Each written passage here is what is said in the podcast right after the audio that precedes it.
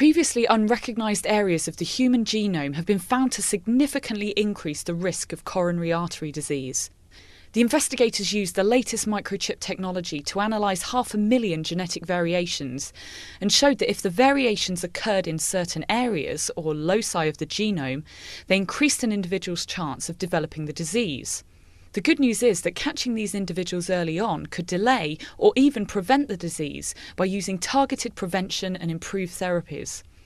Nilesh Samani started by telling me why knowing there's a familial basis for this disease is not enough and means that other potentially vital risk factors have previously been missed. The familial basis of coronary artery disease has been recognized for more than a century. But what we haven't really been able to identify very well is which genes there are which increase your risk. And what we've done in this study is that we took individuals from families initially recruited for the first part of the study in the UK and then a second German study, where we taken an individual where, who had a very strong familial basis for coronary heart disease. And we had control patients who did not have such a history. And we did this genome wide chip, looking at half a million variants, and then compared the two groups to see if particular variants were more common in the disease group versus the controls. And so, what did you find?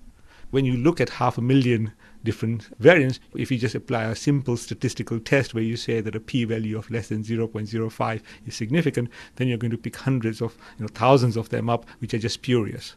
So you have to apply a particularly high level of stringency in attributing whether something is causal or not.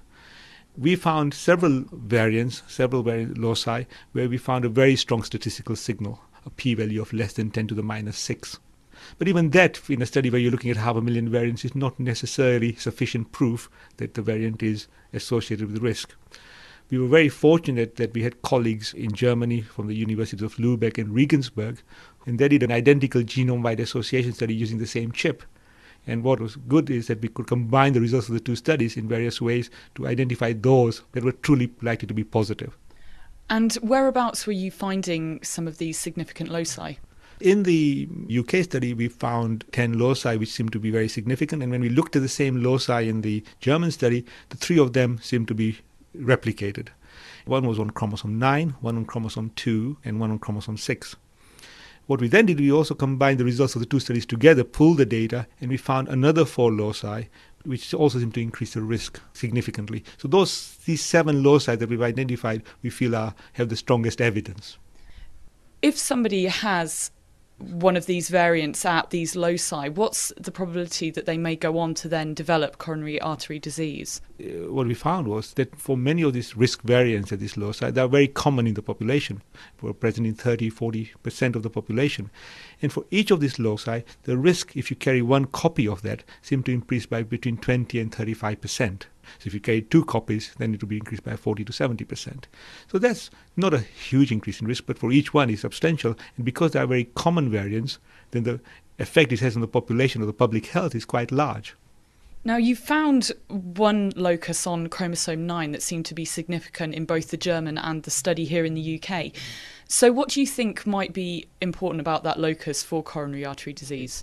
The exciting thing about it, from a research perspective, is that it's not in a gene that we know anything about. Indeed, the signal is outside any known genes. And we don't really know what the mechanism is. We can speculate things because there are some genes nearby which make cells divide. And those obviously are important in development of the plaque in the vessel wall. But if that's a mechanism, that would be new and not something that we've been tackling in terms of trying to create treatments for heart disease. So we still need to work out the mechanism as we do for the other loci we found as well. But those are going to potentially open up new ways of treating things. With regards to future treatments, I mean, this is obviously early days. You're just going through the genomes trying to find areas that might be relevant. But what's the next step really in going towards turning this into something more clinical? Yeah, I mean, I think there are three things that I can see emerging from this sort of data. The first is obviously the ability to predict those who are at a higher risk. That allows you to target preventative measures much more precisely. So if those people are at an increased risk genetically, you take much more care of their cholesterol level. You may advise them about physical activity. If they have mildly elevated blood pressure, you'll be much more aggressive in treating it. You know, what's called targeted preventative measures can be applied to these people.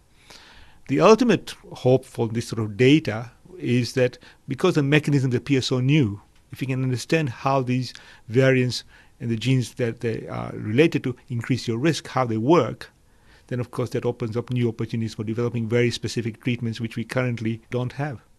That was Professor Nilesh Samani from the Department of Cardiology at the University of Leicester. Professor Samani would also like to mention his project collaborators at the University of Leeds and crucial support from the British Heart Foundation and the Wellcome Trust.